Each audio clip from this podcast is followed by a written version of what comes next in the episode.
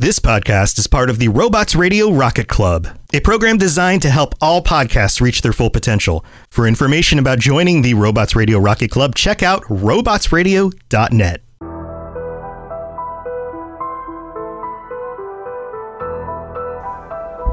Hello, and welcome to the Assassin's Creed Lorecast. My name is Austin, also known as Teacup. And my name is Shelby, also known as She-Cup. Join us as we embark on unraveling all of your favorite mysteries from the Assassin's Creed universe. From assassins to Templars to the mysterious Isu and more. We will seek to uncover it all, so join us and maybe even take a leap of faith. Hello and welcome to the Assassin's Creed Lorecast. My name is Shelby or She Cup, and I am one of the co hosts and co creators of this podcast. And I'm here with my other co host and co creator. Yeah, so I'm Austin, also known as Teacup. So I know we just got done with a character deep dive on a person whose name starts with E. Um, but we're gonna do another one, right? that is great. We just can't get enough of these character deep dives. There are so many good characters in Assassin's Creed, and like more I feel than um, most other RPG games because there's just so many historical people and like modern day people so we get double the people. So we're just going into some character deep dives. But before we get started today we have a guest with us and um, ben of Temeria is joining us. Welcome ben.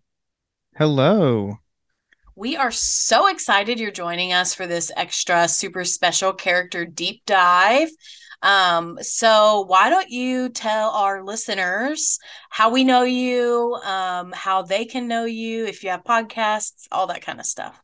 So yeah, um, so if you listen to any of Teacup's other shows, uh, you might have heard me on the Holocron Histories, uh, Star Wars versus uh, Legends versus Canon, on all that fun stuff.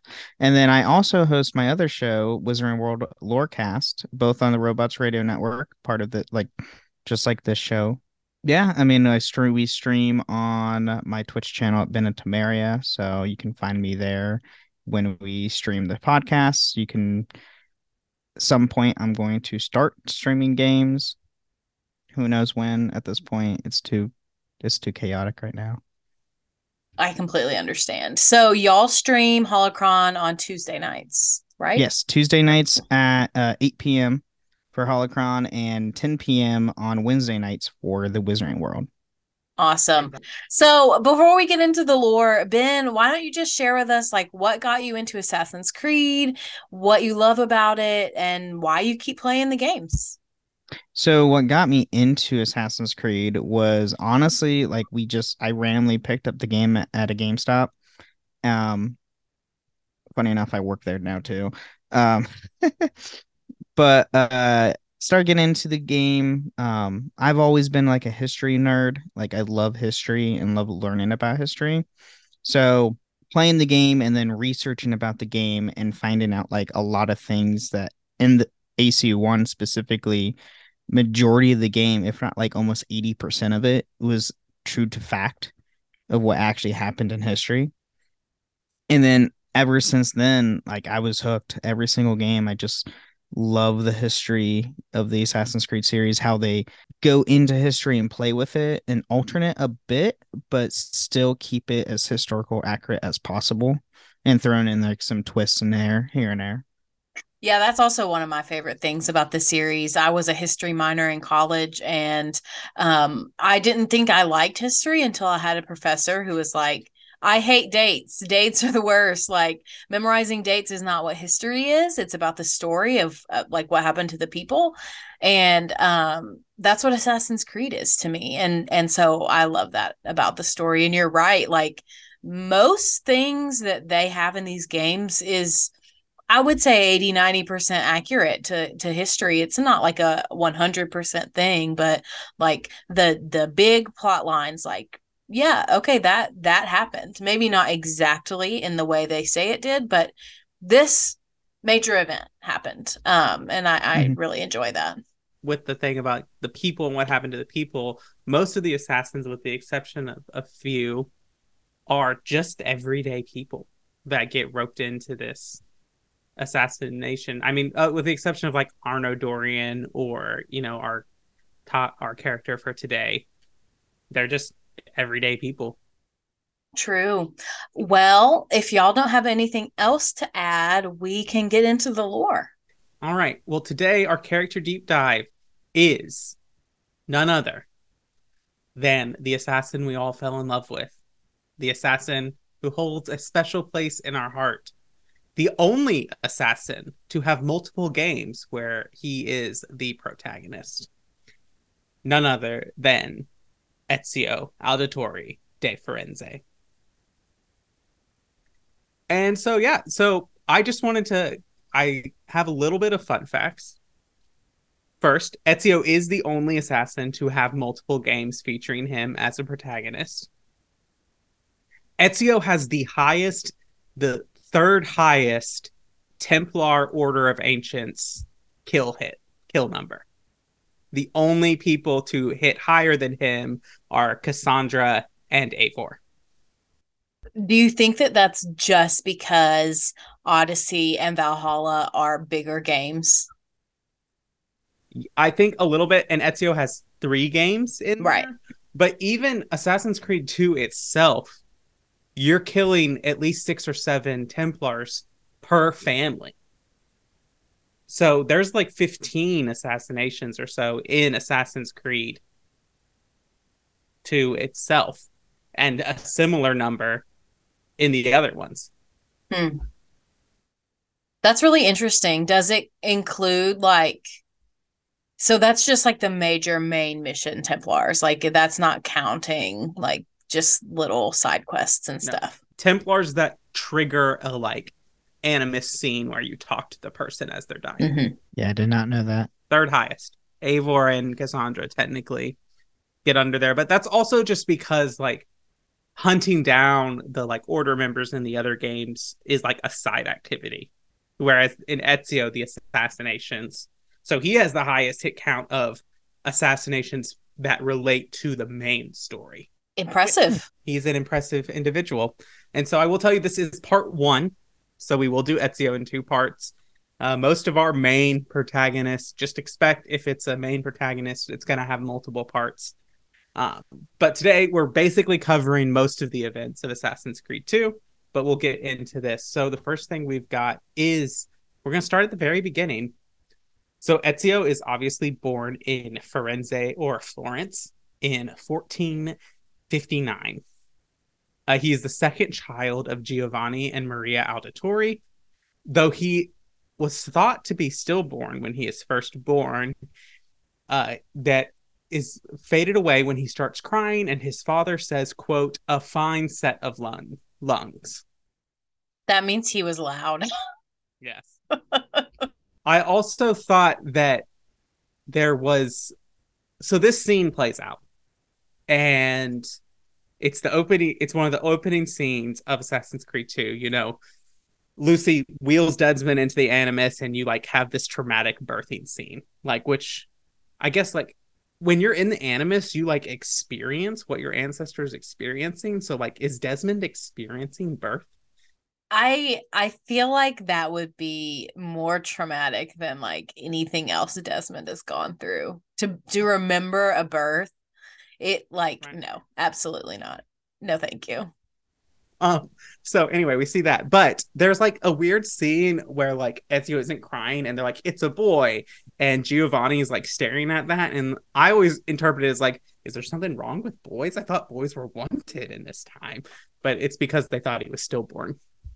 In case anyone was confused by that scene, like me, a 14 year old, 15 year old man who did not know anything about childbirth. But anyway, so Ezio is born into a noble fam- a noble Italian family, so he lives a pretty luxurious life in Florence.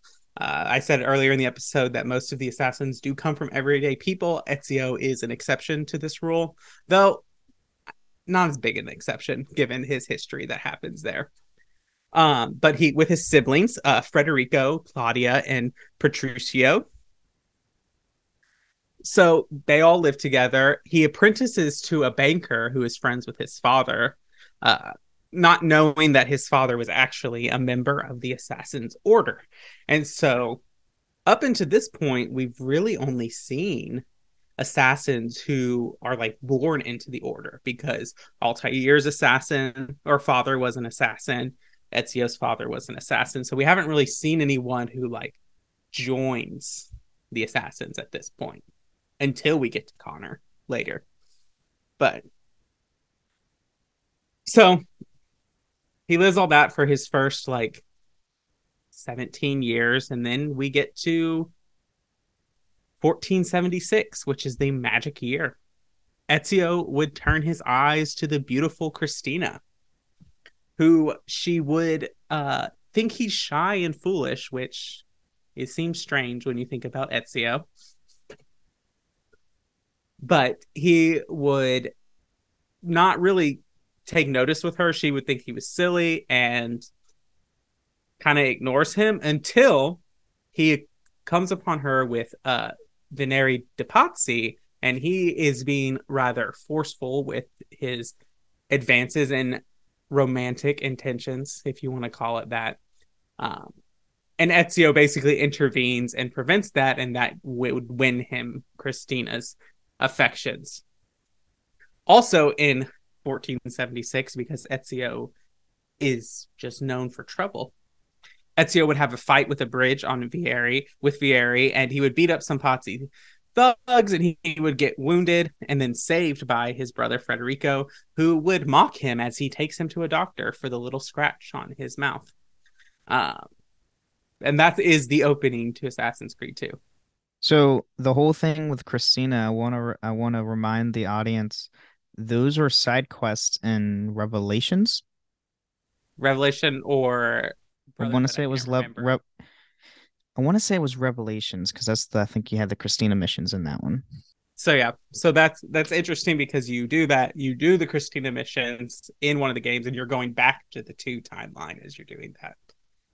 But yes, those are sites. So you, if you're wondering where this information comes from, you can play them if you buy the Ezio trilogy on Xbox, on PlayStation, on Switch, wherever you want to buy it. You will get to those missions. So after the fight, Ezio would then go back to the uh, Auditore house and he would do various attacks for Petruccio. He would gather some feathers. Uh, he would beat up uh, Claudia's two timing fiance who is cheating on her, which I think just immediately wins your respect for Ezio when he's like, okay, I'm you're two timing on my sister. Okay, now I'm gonna cave your face in. So then he would also help his mother deliver some goods where he would meet none other than his best friend to be Leonardo da Vinci. And whether they are more than friends, I will leave up to the imagination of the viewer.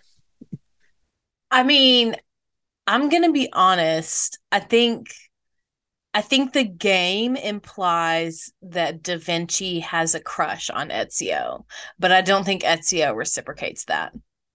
That's my that's that's my head canon. I I would I would agree with that. Ezio?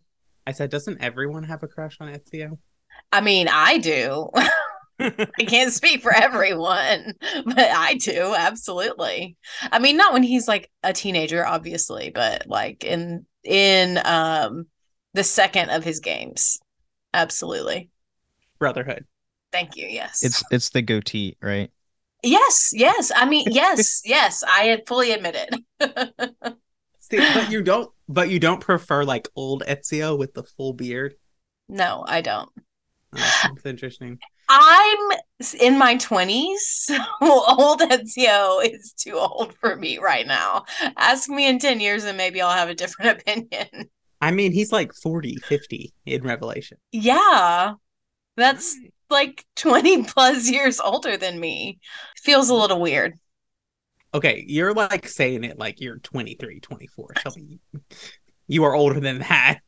Okay, well, we're getting into some dangerous territory here, so let's move on. anyway, after he would return, then his father would send him on some errands, some weird errands where he meets a thief and a courtesan and goes and visits a pigeon coop, which we know as like, oh, that's assassin stuff, but Ezio doesn't know that, so that's strange. And then after he t- returns home, Ezio finds the house ransacked and his fathers and brothers had been arrested. Ezio goes to the prison where his father and brothers are being kept. He climbs the wall to speak with Giovanni. Giovanni tells him to retrieve some of the do- some documents in the house and bring them to Uberto Alberti, who is like kind of like a judge official for Florence. Ezio goes there. He finds the documents. He finds an assassin outfit. He finds a hidden blade, and he tries to go take them. And he takes them to Uberto to try to save his father and brother. And turns out Uberto is a Templar, which the game kind of tells you. I mean, when you open a door and a creepy person with a hood is standing there, you're like, oh, this isn't gonna work out.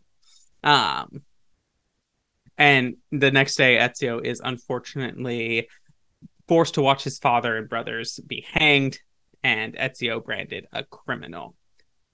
Which I think, you know, it's a bold, bold opening for like a 2010 11 game.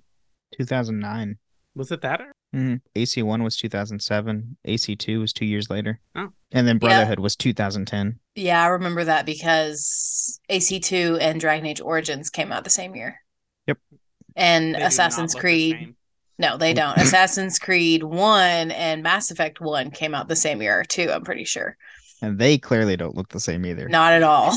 But that time it's reversed because Yeah. Mass Effect 1 looks a lot better than Assassin's Creed 1. Oh yeah, But Assassin's Creed 2 is infinitely better than Dragon Age Origins. true, true. It's really funny how that works. Um, but I don't know if I agree with you that it's that bold. I mean, because think about it. Like, think about Mass Effect 2. Like, they kill the main character five minutes into the game, right?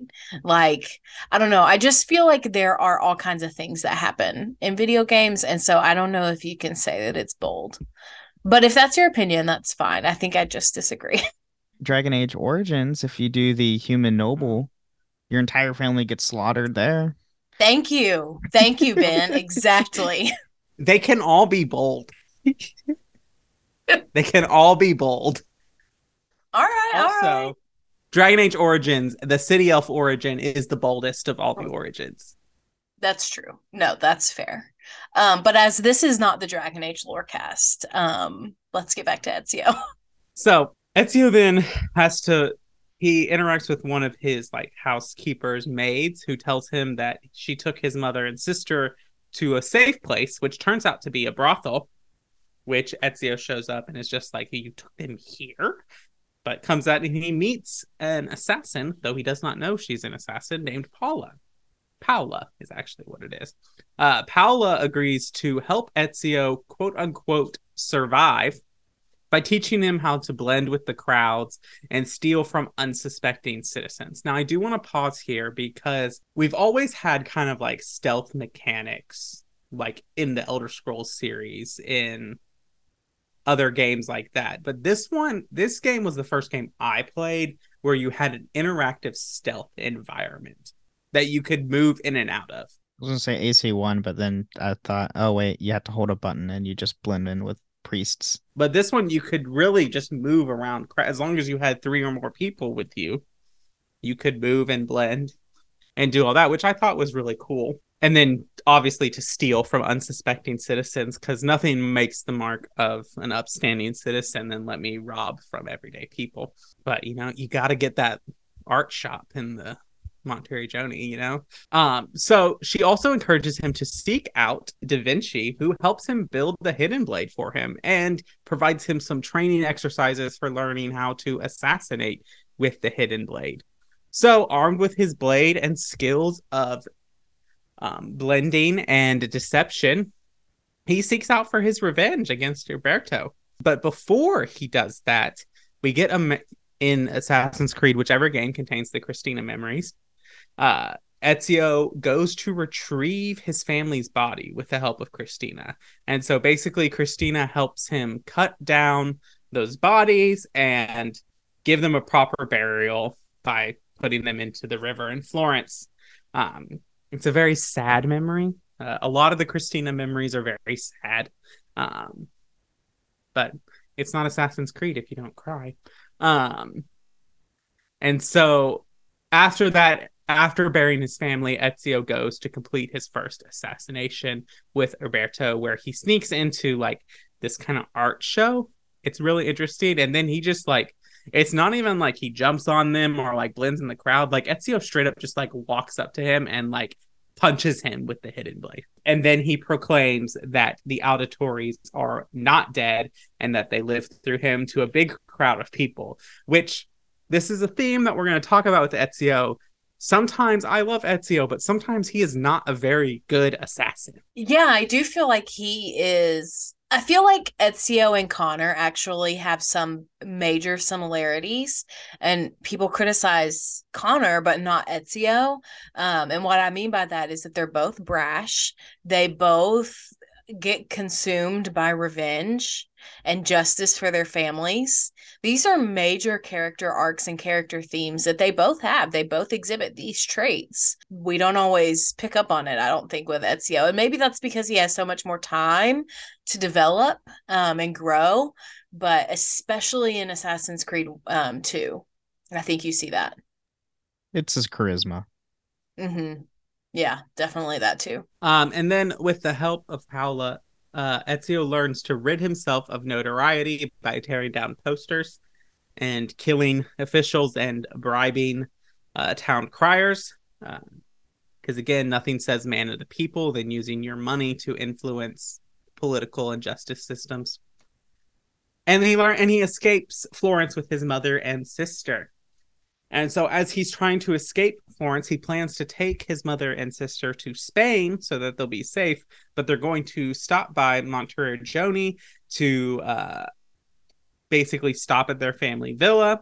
They're attacked by Vieri de Pazzi. They're saved by their uncle Mario, which is the first ever big Easter egg we get in the Assassin's Creed, where Uncle Mario literally goes, "It's a me, Mario." Best line that you could probably get in the game. I literally laughed out loud for like five minutes when I played that the first time. I was like, they did not do this. They did. So Mario saves uh, them from Vieri.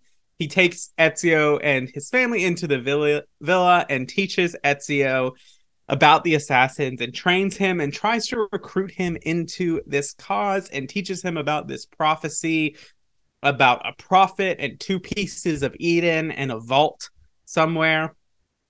We also learn because she deserves her own little shout out here. Claudia takes over the bookkeeping and managing the restoration of the villa, which is what I have spent my most of my time doing in Assassin's Creed 2 is finding money and upgrading the villa so I can get more money. Shelby, how much money did you have when you ended Assassin's Creed 2? I have no idea. It was a lot. I think I had over like too much, hundred thousand, a hundred thousand florins. Florins, yeah.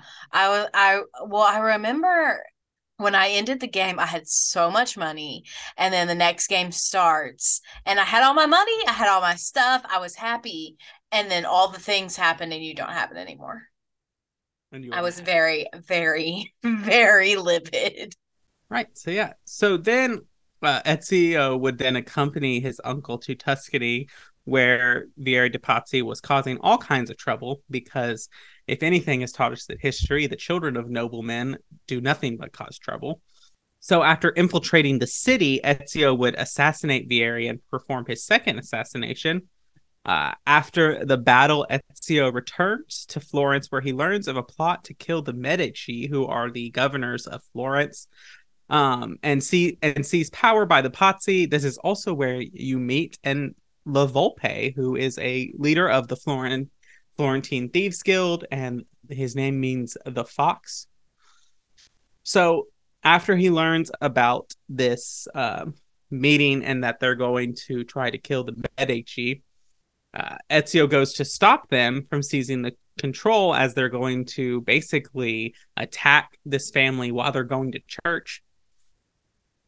And he does save Lorenzo Lorenzo de Medici, but he does not save his brother Giuliani. So after ma- making sure Lorenzo is safe, Ezio hunts down Francesco de Pazzi, the head of the family, and kills him, thus ending the rebellion in Florence.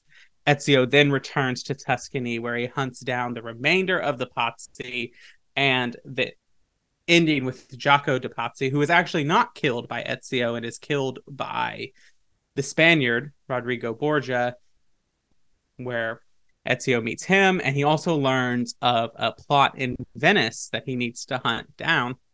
And that is really the end of the Pazzi. That's kind of the end of what you could consider like Act One of Assassin's Creed 2. I will say, now that like we're going through this, that game is so long. Like it is so long. 16 sequences Yeah. Something like that. with, the the added added- DLC. The added DLC extra sequence is 16. 15, 16, something like that. Yeah.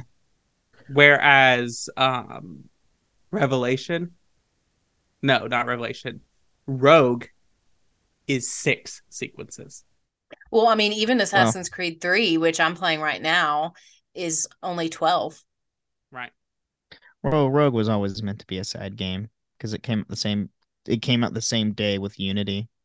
hmm Yeah. But I mean, the best thing out of like with the Pazzi stuff when he does finally kills um Vieri, um Mario literally tells him is like because he's shaking his body fiercely is like respect the dead and where you finally like after that his assassinations ends with uh respeste de Potsy Or Rest in peace. Requiescat- Requiesce in uh, Pace. I think in peace in it's. Requiescat de Pace. Pace. In Pace. We'll get it sometime. if you listen to the Holocron Histories podcast, you know that pronunciation is not our strong suit. no not at all That is okay. Um, so any other thoughts about the first kind of act of this game, Ben? If you have anything you want to share? I mean, it's just literally about um a young man literally is everything is taken away from him and him just learning how to survive on his Mm. own. So, I mean, it's a like out of the Assassin's Creed series, the Ezio trilogy is by far my favorite because we see him start with nothing and grow as a person and then as a mentor for other assassins down the road. Mm. Mhm. That's a really good point. And something I've been really kind of reflecting on this whole episode so far is how many of our assassins have a similar story to this, right? Like so many of them lose everything and have to build it all back. And they all do it in so different ways. They all react to that trauma and everything they go to with completely different personalities. And I just really appreciate that because it reflects the diversity of like what it means to be a human in our world. Um, we're all different. Nobody's going to react to everything the same way. And I just really appreciate that, that they can like portray that so accurately. The only one I would say that doesn't apply to really is Edward because he didn't really have much to begin with when you start the game. He kind of loses himself. He loses himself, but he doesn't lose anything of like material. That's true. Um, I will also say with some of the Pazzi uh, assassinations, you do learn that Ezio is a man for the drama. In that, I mean, he hangs Francesco's body from like the cathedral, the church. Like, And what's funny is all the assassinations that you do, if you read the actual like animus profile and you go and look it up online or like in a history book, that's exactly how they died. Like he was hung from um from that tower in Florence.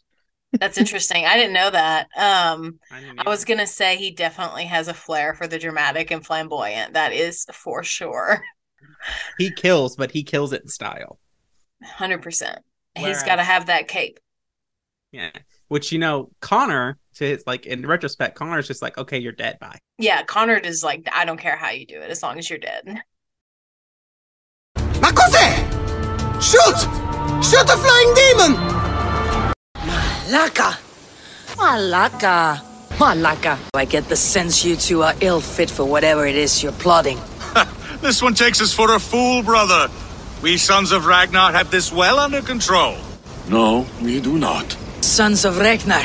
I know of many, but never have I heard of Dull and Duller. So, welcome to the middle of the show. This is where we talk about all the things that have to do with the Assassin's Creed lorecast, but not the lore of Assassin's Creed. So, the first thing I have to tell you is that the best way to support us is to join our Patreon. We have multiple tiers starting all the way down at $5 per month and going all the way up to like $100 per month. You can support us anywhere in between that range. We've got all different kinds of rewards, and one of our rewards is a monthly patron episode where if you sign up at a certain tier or higher, you get to come on the show with us once per month. And so we are starting patron episodes in February, which is in just a few weeks. We've got one patron at that tier so far. So if you also want to join us on the show, make sure you join the Patreon by the end of January. Now, if you can't support us financially, the second best way to support us is to leave us a rating or a review. Now, I do have a review to read. And just as a reminder, if you leave us a five star review that has some nice words, things to say about that you appreciate about the show, we will read it out on the show. So this one is from Anime 1984. And they say the best podcast, five stars. Love hearing you guys at work. It blows my mind with the history. I love all of the games. Thanks. Thank you so much, Anime 1984. We so appreciate your review. Um, reviews really show other people that may be new to looking for an Assassin's Creed podcast that we're a good one out there. So if you haven't left us a review or a rating yet, definitely hop over to Apple or Spotify and drop one. And then the last thing, one of the next to last thing I have to talk about in the mid break is our Discord server. We have a server, all three of us are on there. Um, it's called the Cups Podcasting and More server. It's the home of all of our shows. Um, so it's my favorite place on the internet great place to come hang out. You can also join the Robots Radio server though if you are looking for like a new podcast and just kind of need another one to fill your time. There are so many amazing podcasts in that server, so definitely check that out too. And then the last thing I want to talk about is my playthrough. So I am still in Assassin's Creed 3. I know I said I wanted to get through it by before 2023. That did not happen. Um, but I am almost done with Assassin's Creed 3. I have like one or two more sequences left.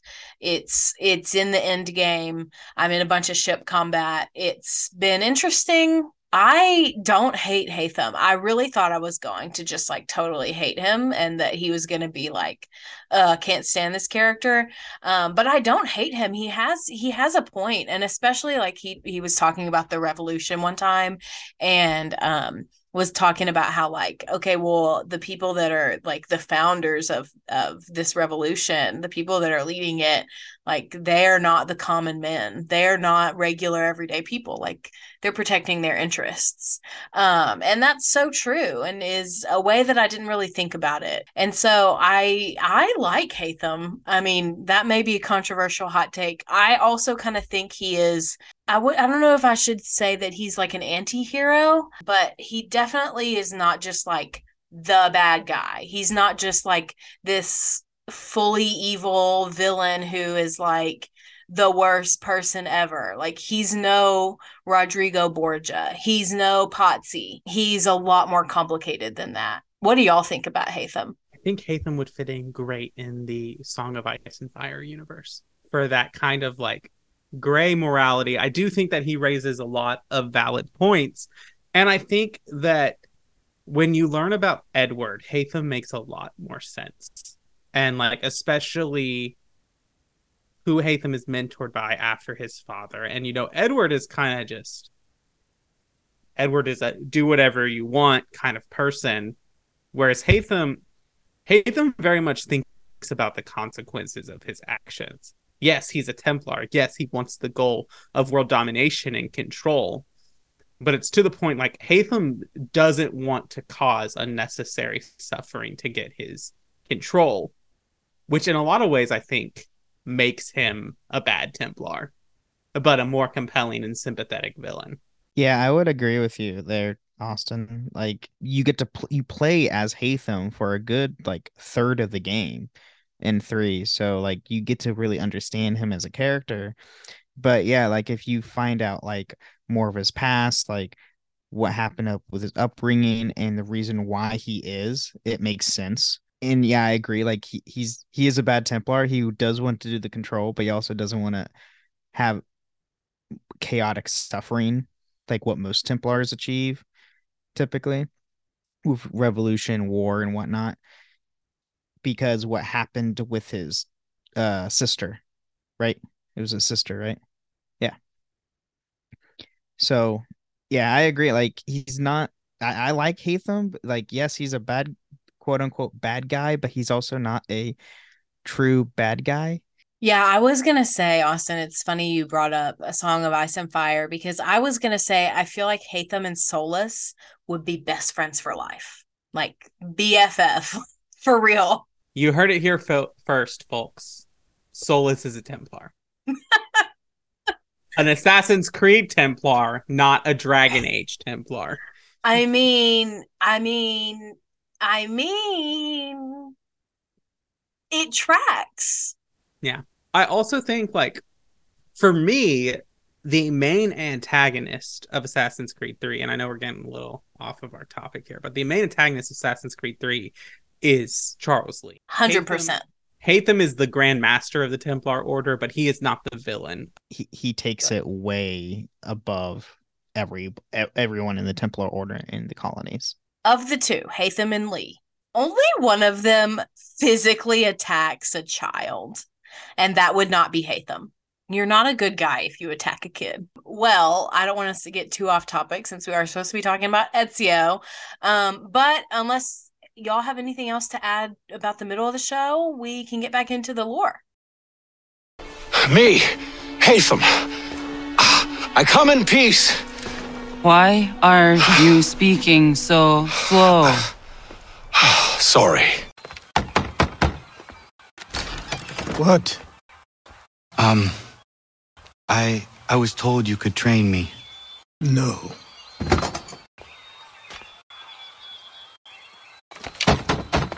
Go away. I'm not leaving. Bianca! Bianca! Is everything all right? What do you think? Look at this place. And poor Bianca. If something's happened to her. Aha! Oh, my darling. Thank God you're all right. Ezio, meet Bianca. Bianca, Ezio. Charmed. So, Ezio has discovered this plot in Venice and he decides to go there. Uh, he decides to leave and he's accompanied by Leonardo da Vinci as they travel to Venice in one of the most annoying cart mini games in the entire series. So, after you do the most annoying cart mini game in the entire series, you do stop in the city of Forlì, uh, where Ezio assists and flirts with none other than Caterina Sforza, who is like the Duchess of Forlì. I don't know what their official noble title is, but she is married to the ruler of Forlì, but she really rules it. And they flirt and do all that. And we see more of Ezio's uh, charisma, which is kind of like a theme in the games. Like Ezio meets a woman and is like, hair is my charm. I am Italian and from Florence. Look at me. I'm Ezio. Which I guess it works for him. It it works. It works. It would work on me. Like it it, it makes sense. Ezio is the kind of man that's like, you know, yes, I I'm chivalrous and I treat women with respect, but I'm not a dick about it. But anyway, so while Ezio is in Venice when he finally gets there, uh he immediately like goes like, "Okay, where are the Templars? Oh, they're in this stronghold. Let me go. I'm just going to go do it." Which he uh scales it and realizes, "Oh, crap. They're like like the Templars are not incompetent. Sometimes they think about, "Hey, how would we stop an assassin from getting into here? Well, let's not make our walls climbable." Yeah, But yeah, he they does- thought that through pretty good. But he does uh, meet up with the uh, Venetian Thieves Guild, where he meets their leader Antonio, who they devise a plan to get into there and they teach him how to like climb better which is like i don't know how the physics of this work if you would actually be able to like propel yourself forward and like jump. Like i feel like you would jump out from the wall and not really like shoot yourself forward. You know what i mean but then again we're talking about a game series where people drop hundreds of feet into a bale of hay and are fine. So you know it is what it is. What's physics? right. Displacement the fact that if you when you drop a penny from that height it splits people in half you know like none of that matters. So ezio learns he they plan this whole attack and they assassinate the first templar from the bombardio family emilio he uh kills him and he learns that there's another templar meeting happening and he sees another templar who he learns is carlo grimaldi so Ezio then goes and tags along this meeting, which is with none other than the Spaniard comes to Florence. And he learns that they are ready to assassinate the Doge, which um, is spelled like Doge, like the Doge dog, which I just, that's all I can think about now. So they learn of a plan to assassinate basically the leader of Venice. And so he works with the Thieves Guild again to prevent this. Uh, this is the mission where you have to fly Le- Leonardo's flying machine with all the fires, which, if you listen to our podcast regularly, one there is a sound from that early mission that lives in my head rent free and that I have nightmares about. It is one of our uh, break sounds before the break, um, or or after. I can't remember. Yes. And then, fun fact that flying machine was a legit invention made by Leonardo da Vinci. Yes, another actual historical thing. I don't know if it actually um, flew as far as it does in the game. No, I doubt that. but for it, you know, we just made a lot of fun of the physics. But for like just the general principle, the idea of having heat lift something up is not that absurd of an idea. It wouldn't quite work like that, but it's not that absurd. Yeah, it's somewhat it's it's logical because heat rises and it's made of paper and wood, so it makes sense. But like, would it actually work in like real life? Depending on your weight, probably not. Depends on the person, really. Yeah, it really dep- I think it does depend on the person and like the laws of motion would still apply there. And so like as you're going down and up your motion would the rate at which you fall would be a lot faster than what it is in the game. Also like Ezio should have died in the first attempt. Like when he crashes. My favorite part of that mission is when you end it and your little and the flying machine is on fire because you've been flying over all these fires. But anyway, so he goes in and he attempts to prevent the assassination of the Doge, but he does not do that. And but he does kill Carlo Grimaldi, but this is a mistake because the Doge basically comes out and says like you you killed me, which everyone thinks that Ezio killed him, so he's now once again a wanted man.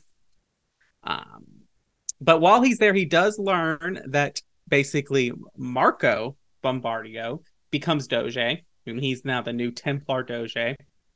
And so they have this whole plan where it's carnival in the in Venice, so everyone's wearing a mask. So you have to go around and infiltrate basically the Doge's party. And this is where you get the hidden gun, and you use that to kill Marco at his party and do that which the hidden gun was awesome but the more i learned about like how blades actually work it's impossible like Oh, without a doubt. there's there's no way it would ever work But you have to admit, it was probably the best cinematic trailer that we've gotten from the franchise. yes because you do you see that mission in the cinematic trailer where he like pulls the gun and shoots him which is interesting because like firearms were not really that big of a thing by this point. So this would be like really hidden technology. But we do learn from later that Altair actually did develop this because the Apple showed him future designs. So that's where they got it. It was in Altair's codex. Sci-fi magic. The Force. Oh, wrong podcast. so after Ezio kills him, he has to finish down and hunt down the last of them, which is Silvio and his bon- uh, bodyguard uh, Dante. And I titled this section in the notes, especially for Shelby, because we are about to meet one of her favorite characters. And the title of this section is Enter Bartolomeo. And so uh, Ezio infiltrates what's called the Arsenal, which I think is like a military district within the city of v- Venice.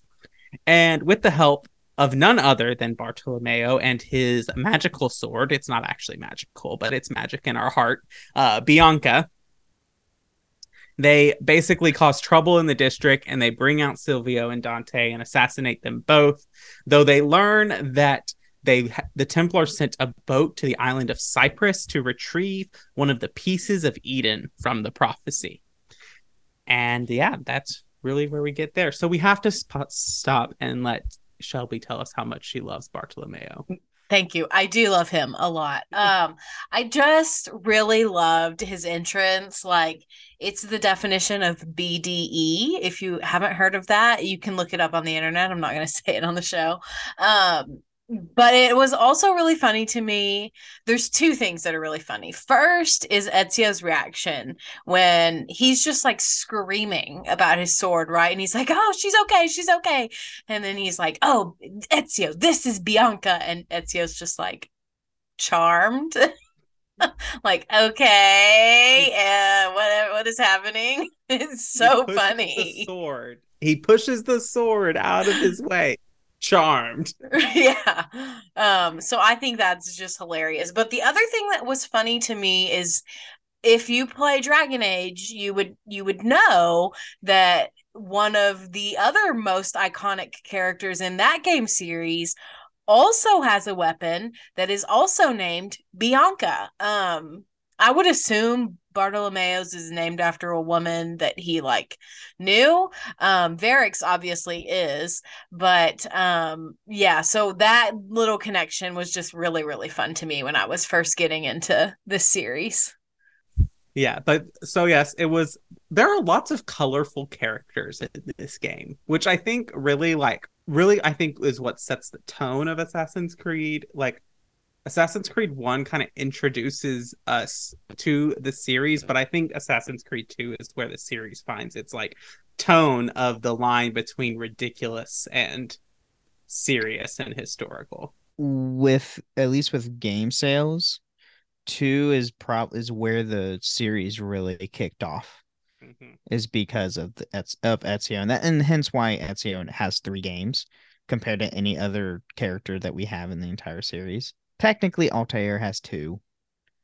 Actually, yeah, three. He has a PSP game, and he's in Revelations. Yeah, I was gonna say I feel like they really perfect that kind of formula of skirting the line between ridiculous and serious, and they very much do it um, in Revelations. I mean, who can forget the um, when Ezio has to dress as like a jester and like sing his little song. No, he he dresses is uh, he dresses up as a bard. Minstrel. Yeah, yeah, a minstrel, yeah, minstrel. yeah, and literal, and just starts singing random stuff that from his entire from his life that he's done is hysterical.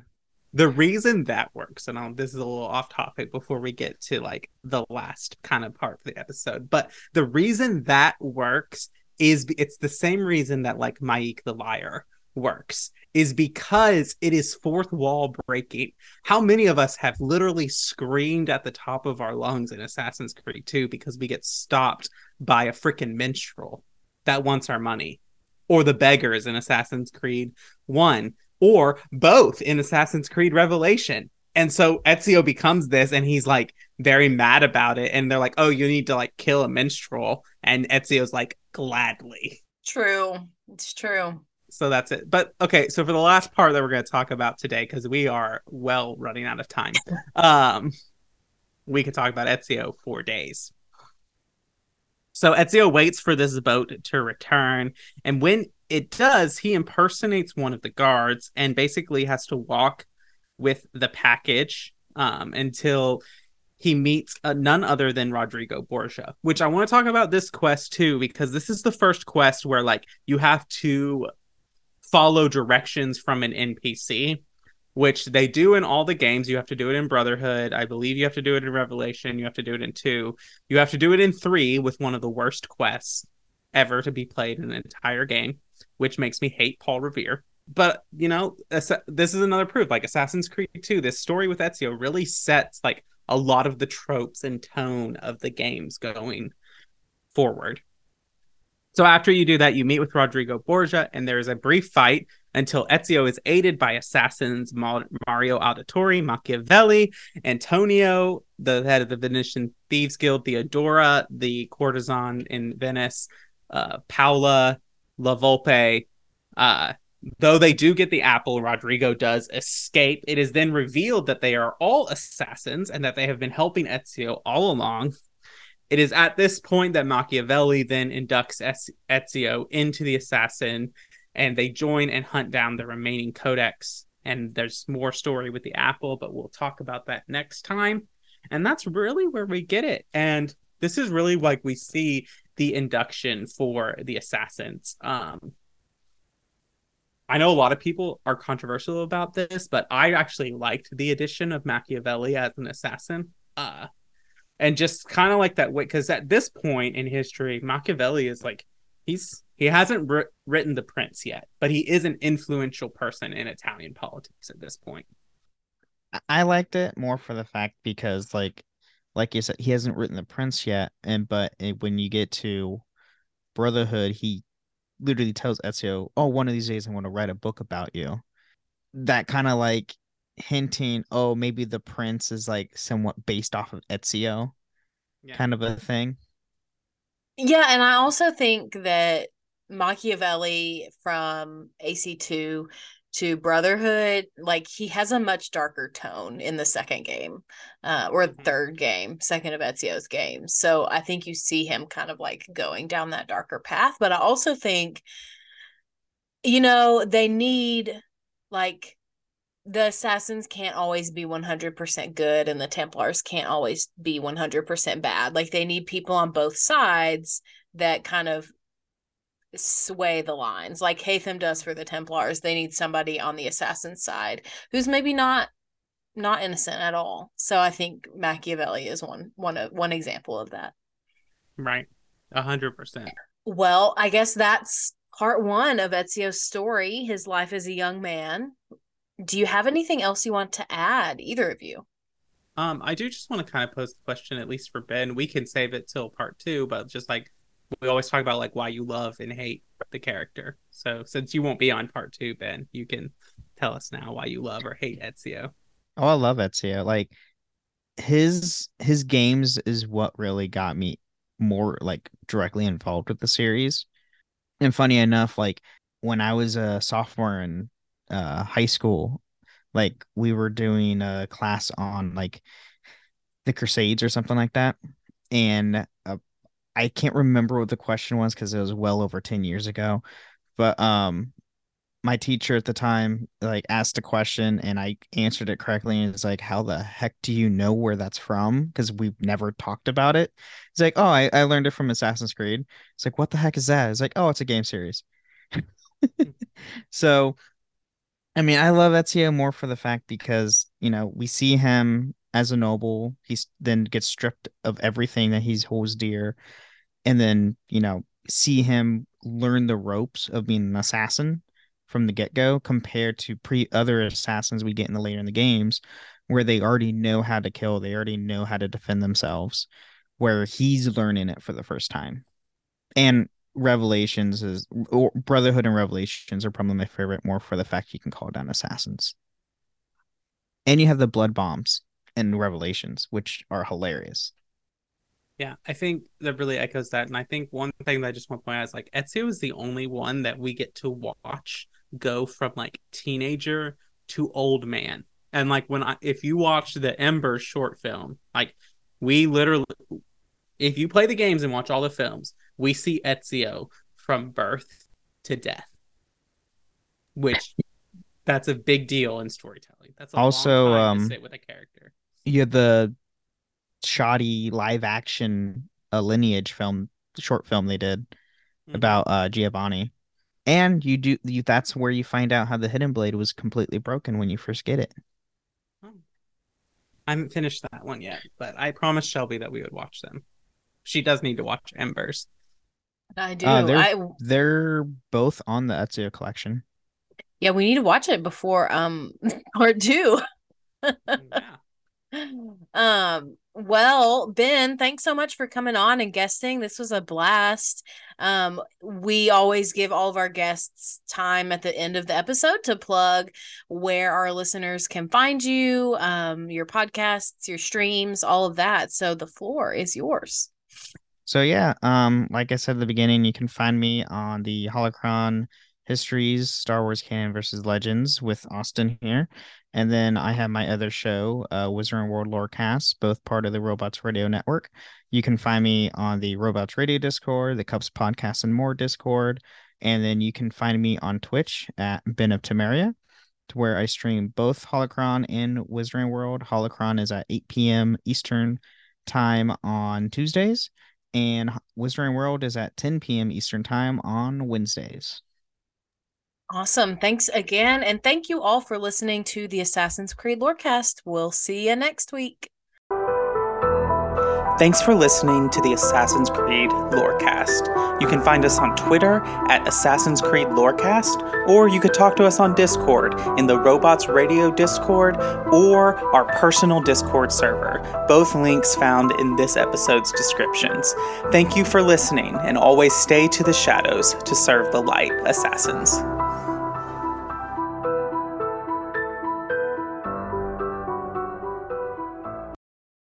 How well do you know your video game lovers? Have you ever wondered how your video game bays stack up against all the other delectable digital dates? I'm Genesis, the girl whose motto in life is love, laugh, tequila. And on Two Girls, One Ship, we analyze, rate, and review all that the world of video game romances has to offer. And I'm Vervada, the hopeless romantic cat lady and lifelong gamer.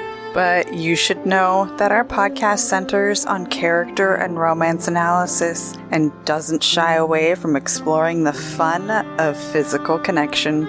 Or from the deep emotional connections built between two characters using specific in game dialogue and the overall narrative journey. So join the Two Girls, One Ship shipsters and remember Beauty is in the eye of the controller.